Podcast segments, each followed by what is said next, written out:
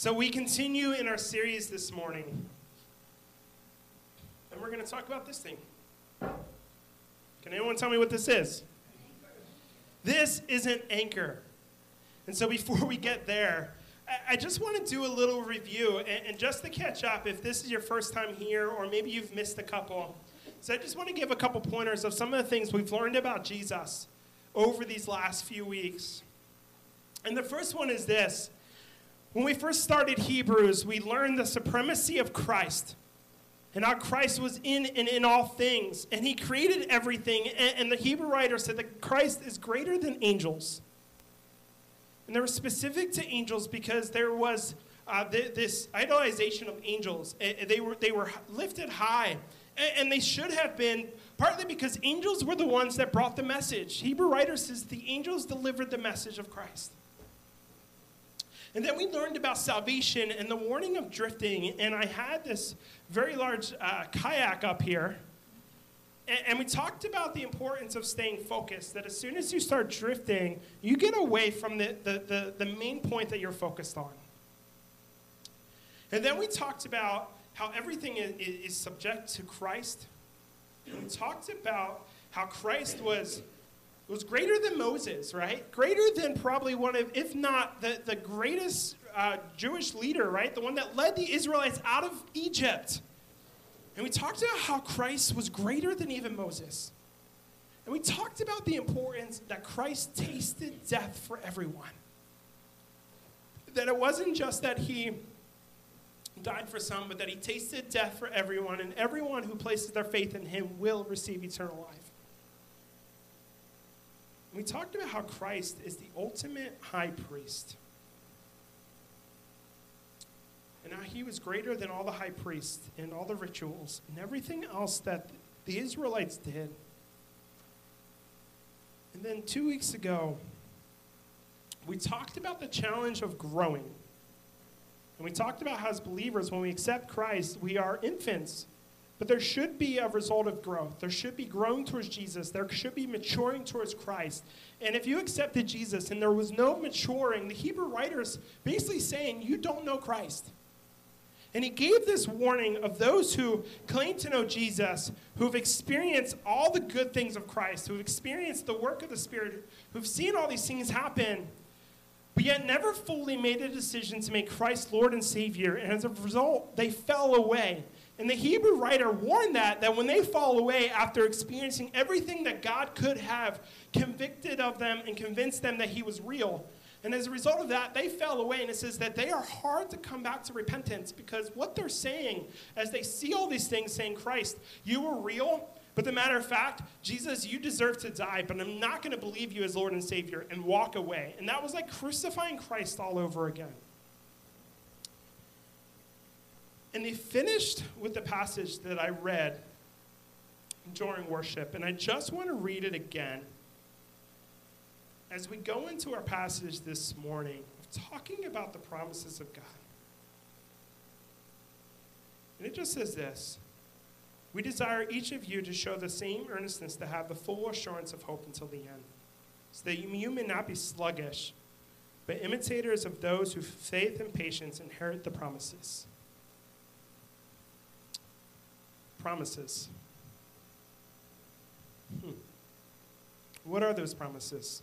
What is the writer talking about? Who is going to inherit these promises? Well, he challenged, saying, Those who persevere, who have patience, who stay on the path towards Christ until the end will inherit the promises that God has promised from beginning to end.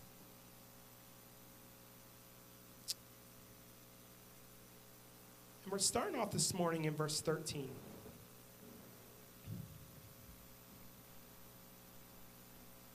And it just says this. John, I'm just going to ask you to advance those slides as I read it. For when God made a promise to Abraham, since he had no one greater by whom to swear, he swore by himself, saying, Surely I will bless you and multiply you. And thus Abraham, having patiently waited, obtained the promises. For people swear by something greater than themselves, and all their dispute and oaths is final for confirmation. So when God desired to show more convincingly to the heirs of the promise the unchangeable character of his purpose, he guaranteed it with an oath. so that by two unchangeable things in which it is impossible for God to lie, we who have fled for refuge may have strong encouragement to hold fast to the hope set before us. We have this as a sure and steadfast anchor of the soul, a hope that enters into the inner place behind the curtain, where Jesus has gone as a forerunner on our behalf, having become a high priest forever after the order of Melchizedek. Jesus, this morning, God, I'm so thankful for this passage that we just read. I'm saying thankful for how we're going to break it down and the encouragement that it offers us.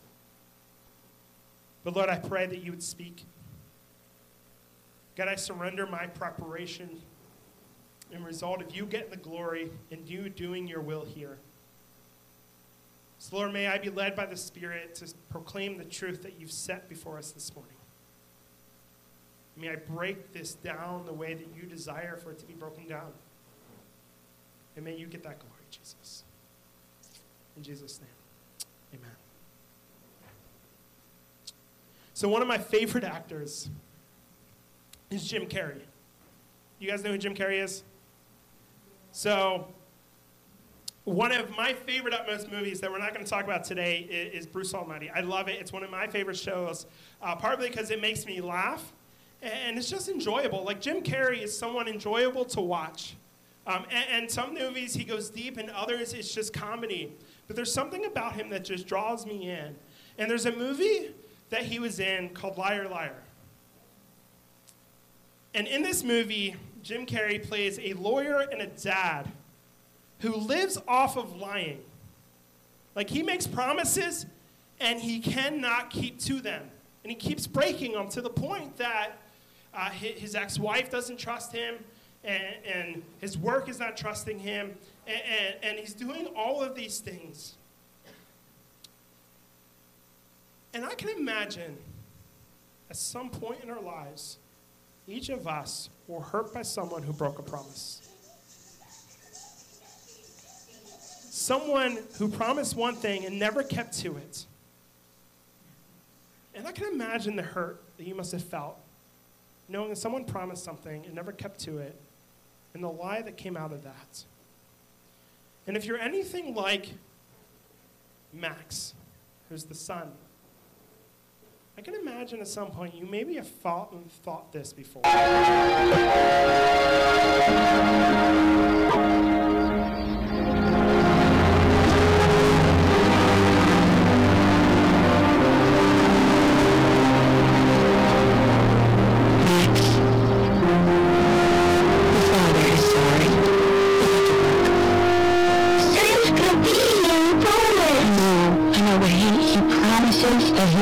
You tomorrow.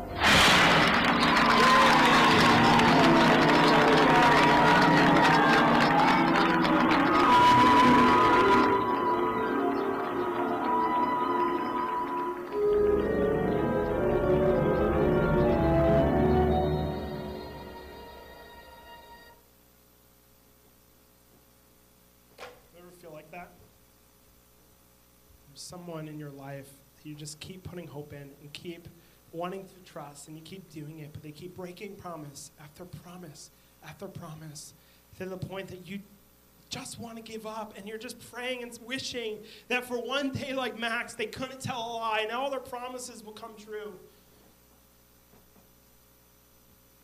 Maybe for some of you, fortunately growing up, maybe that was your dad who made promises and never kept them. Or maybe your mom. In society, uh, we, we live off of promises. I mean, I know that I have been guilty of making promises and not keeping them.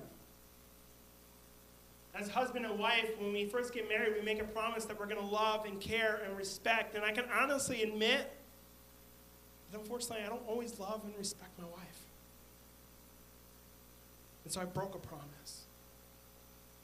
And we've all felt that way before. And as a result of, of, these experiences, there's some here, or maybe you've you've went on a journey to meet Christ and you were hesitant first because of all these promises that people were making and kept breaking to the point that you were like, God, can I trust you? I mean, I, I, I, hear all the time about you make these promises, and, and, when man fell and sin came into the world, you didn't keep it that way, and you promised that one day you're going to send a Savior. And then you look at all these Old Testament covenants and these promises that you made, and, and it's like, really, God, like, can I trust you to the point that, that I can follow you, that I can walk towards you, that I can seek my face in you? Like, are, are you going to break these promises just like so and so has broken promises and has hurt me?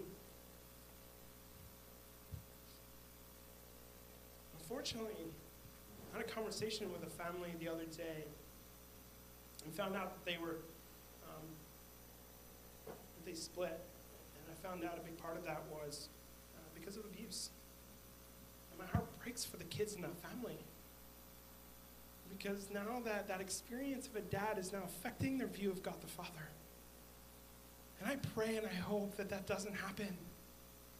But we're here and what if I was to tell you that, that God is different than any other human being that you've ever interacted with? That God was totally contrary to anything you can think of because the character of God is not that of a human being. God's character is totally different because God isn't tarnished by sin. And as a result of that, this passage is just reminding the, the Jewish people who, who are struggling this balance do I go back to the Jewish faith or do I follow Jesus? And, and this is a promise and, and a guarantee and an encouragement to them to say, no, God is different.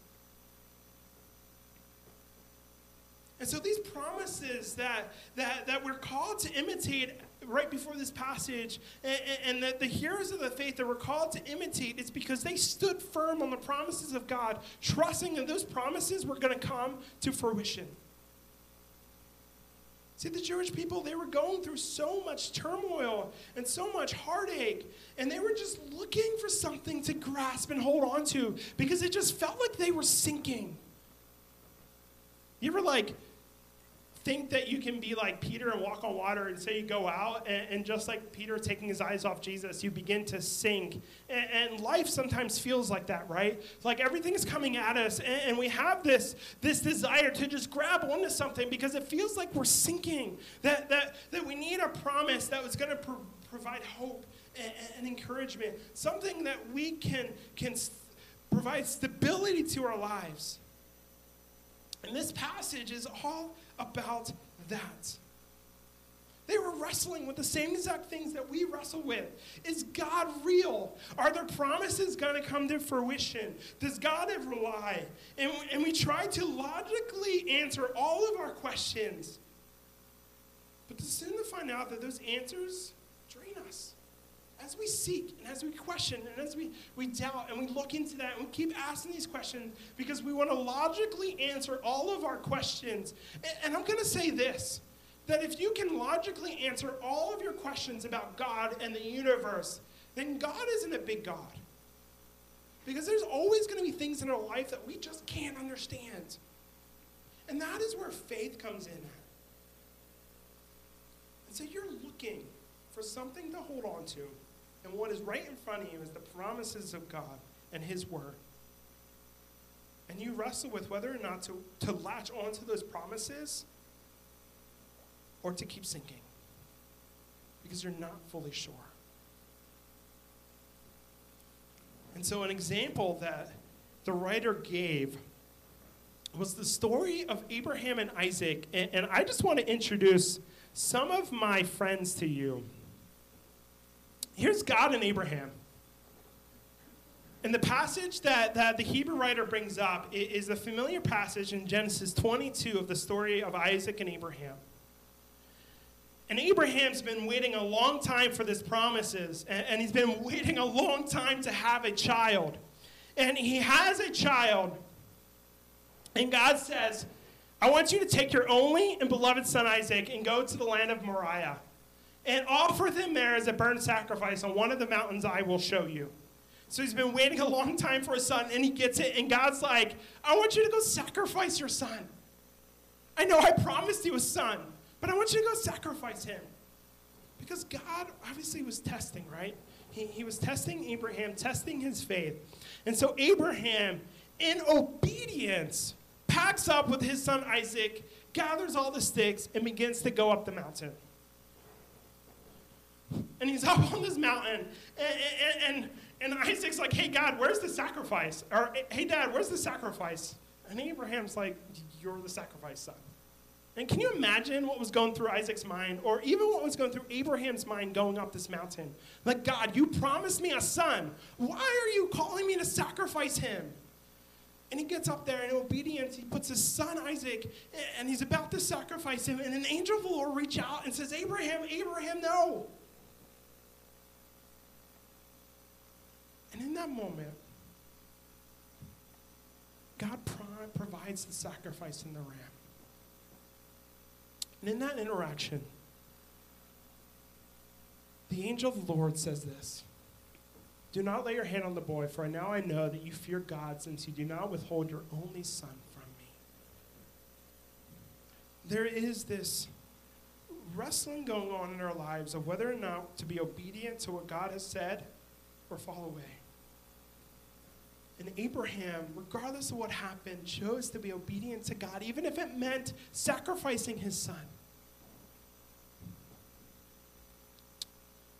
And right after this passage, after providing the ram and, and the sacrifice and the offerings, this is what God said to Abraham. And the angel of the Lord called again to Abraham from heaven. This is what the Lord says. Because you've obeyed me and have not withheld even your son, your only son, I swear by my own name that I will certainly bless you, and I will multiply your descendants beyond number, like the stars in the sky and the sand at the seashore. Your descendants will conquer the cities of their enemies, and through your descendants, all the nations of the earth will be blessed, because all have obeyed me.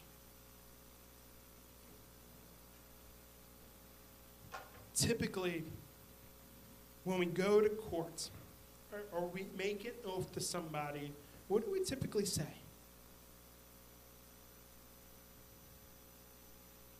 Who do we swear by typically?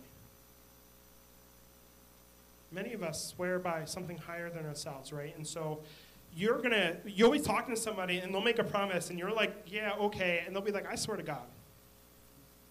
Right? Or maybe, maybe, I don't know if you've heard this because I've heard it and I think it's strange. I've had people tell me, I swear on my mother's grave. Like, your mom's greater, I guess, right? And so he's saying that when we make an oath, we typically make an oath by someone greater than ourselves.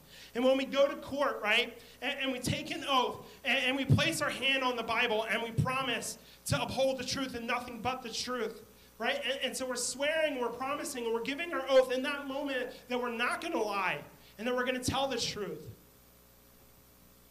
But here's the thing there is someone greater than ourselves, and so we cannot swear by ourselves. We cannot make promises by ourselves. And in this passage, in this passage to Abraham, God Himself is making a promise and an oath. And, and because there's no one greater, He says, I swear by my name. The God of the universe is the greatest thing in the world, and so he swears by his name. He makes a promise saying, In order to convince you in all these things, Abraham, I swear by my name that your descendants will be blessed because you've obeyed me. And because you waited patiently and you faithfully served me, you will inherit the promises. And we know that Abraham, out of being patient and waiting, received the promises that God promised. And I cannot wait to have a conversation with Abraham and just say, Abraham, what was going through your mind? That God is calling us to imitate these people of faith. Why? Because of their obedience to God's calling on their lives. So in ancient Israel, oaths were not like oaths nowadays. Nowadays, everything on the most part is set in contracts. How many of you have ever signed a contract? This promise that you're going to fulfill this contract, whatever it is, whether it's a water softener or a mortgage or rent or something. And so when we solidify an oath, we usually sign something saying, Here, this is my guarantee that I will follow this. And if not, I'm giving you permission to come after me, right? But in ancient Israel, everything was done by, the by their personal word. And so, so personal word and promises and oaths were, were so important back then. But I don't know about you, but we live in a time where words and promises don't necessarily always mean something. I mean, we're in a season with COVID and politics, and how many of us are just frustrated over our government? And we're frustrated over the promises they make and all these things that are happening. And we just say, we just want someone we can trust. And unfortunately, marriages aren't even as important as they were. And we're seeing so many times these promises and these oaths of a marriage covenant being broken. But here's the important thing about God God's character is totally different which is why God Himself is the one that sanctifies us, that transforms us, that brings us closer to His Son by the Holy Spirit. And so, what are the truths in this passage that point out the character of who God is? Well, the first one is this is that there is no one greater than God. because there's no one greater than God, we can trust that God Himself will make decisions that bring His name glory. And in doing so, it will be for our good. The truth God never deviates from the truth. In this passage, it not only says that God, that, that God can't lie, or that God doesn't lie, or God doesn't want to lie, it physically says that God, it is impossible for God to lie. And because it is impossible for God to lie, we can trust in his promises. Because God himself can't lie. And so we know that anything he promises, anything he says in his word will come true. We know in this passage that God doesn't change. We see human beings change all the time. Our society changes like crazy.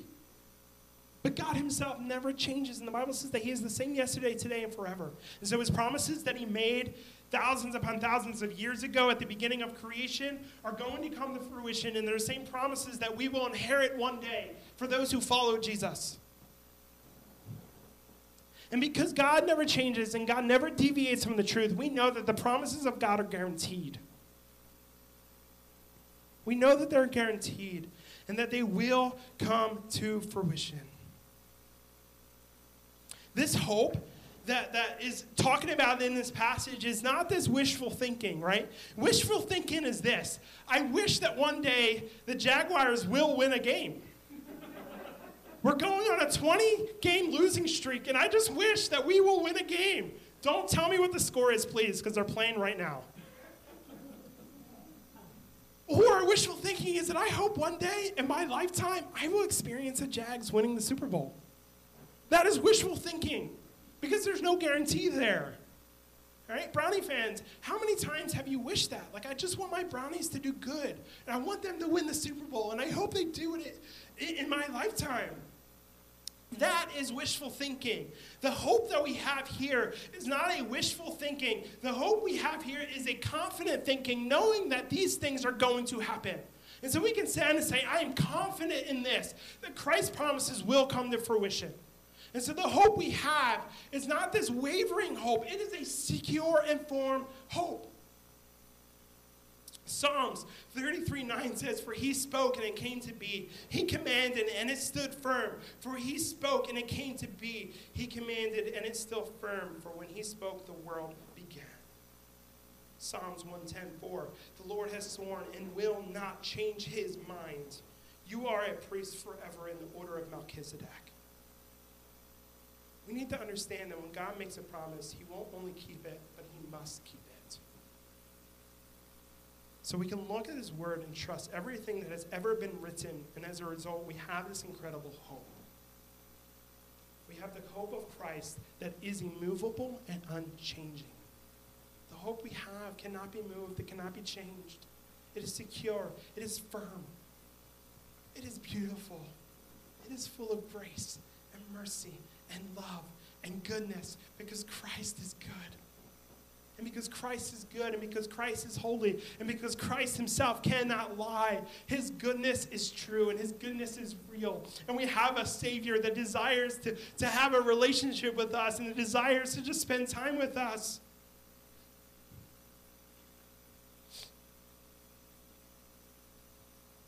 His hope in Christ is not going to cause us to waver. It's not going to cause us to be casted back and forth.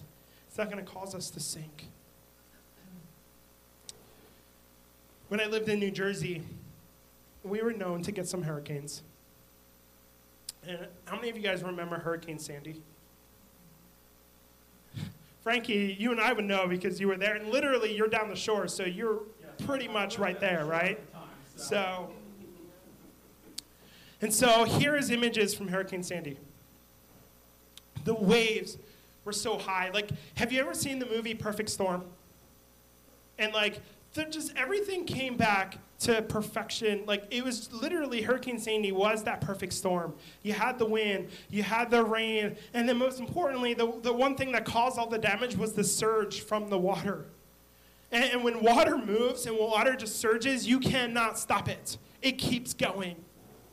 And so everything was just tossed back and forth. And this was the pier. This was the boardwalk.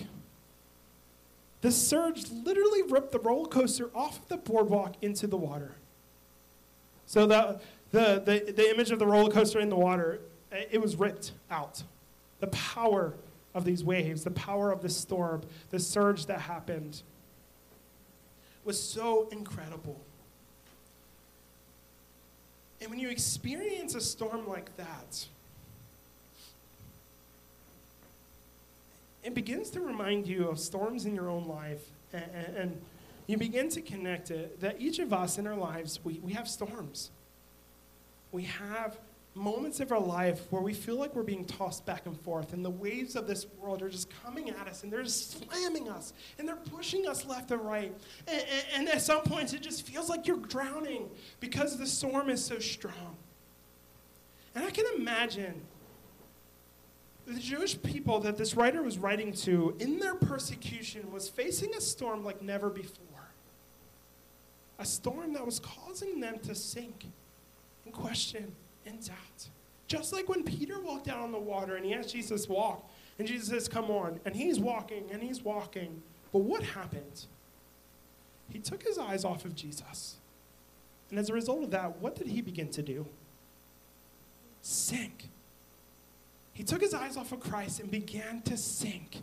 And the Hebrew writer is saying, don't take your eyes off of Jesus. This hope that we have in Christ is so strong. It's like an anchor for our souls. Like, like when, when you cast an anchor into the sea, the goal of an anchor, the job of an anchor, is to slow down your drifting. And for some, it's to completely stop your boat so that you are not moving and that you're immovable and that you're in that spot until you raise the anchor again. And so, in this passage, anchors were so important to the Christians during this time because of their persecution, because of their unwavering faith in Christ. A lot of the earlier Christians began to adopt the anchor as a symbol for their faith a symbol that says, I'm unwavering, my faith is unwavering, I'm going to keep going. To the point that early Christians would actually put this engraving on their catacombs.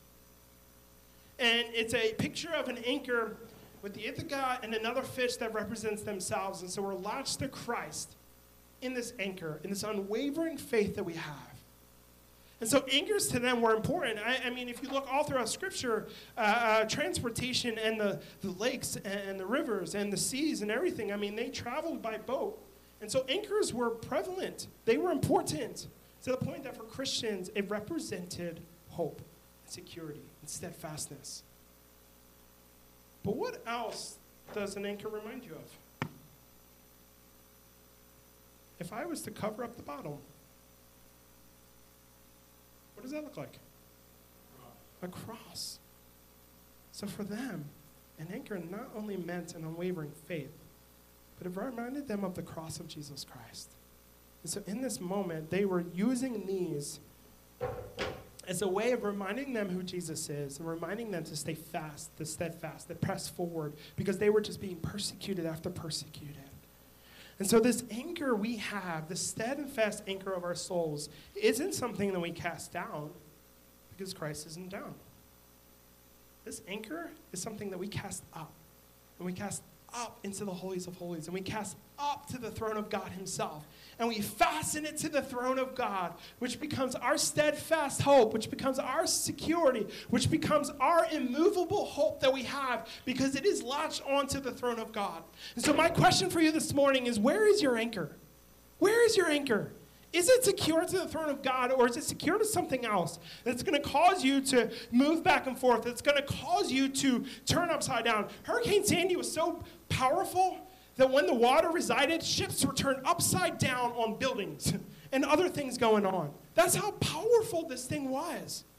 And so, where is your anchor in the midst of your storms that you go through? Is your anchor shooting up to the throne or is it shooting somewhere else? These storms that we have, the storms that we face in our lives,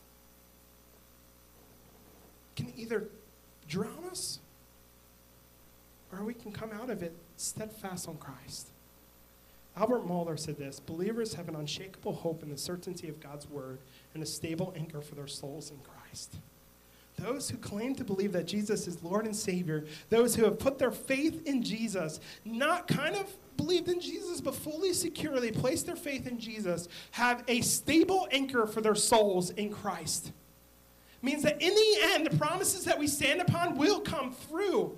And, and, and, in the end, we will spend eternity with God the Father in heaven in the glorious mansions that He has gone to prepare a place for us. And all these things are happening in this new world and the new heavens and the earth that God is going to promise to create. Those who are in Christ Jesus will be a part of that, where there is no more tears and no more pain and no more sorrow and no more waves crashing down on us because we are steadfast in Christ.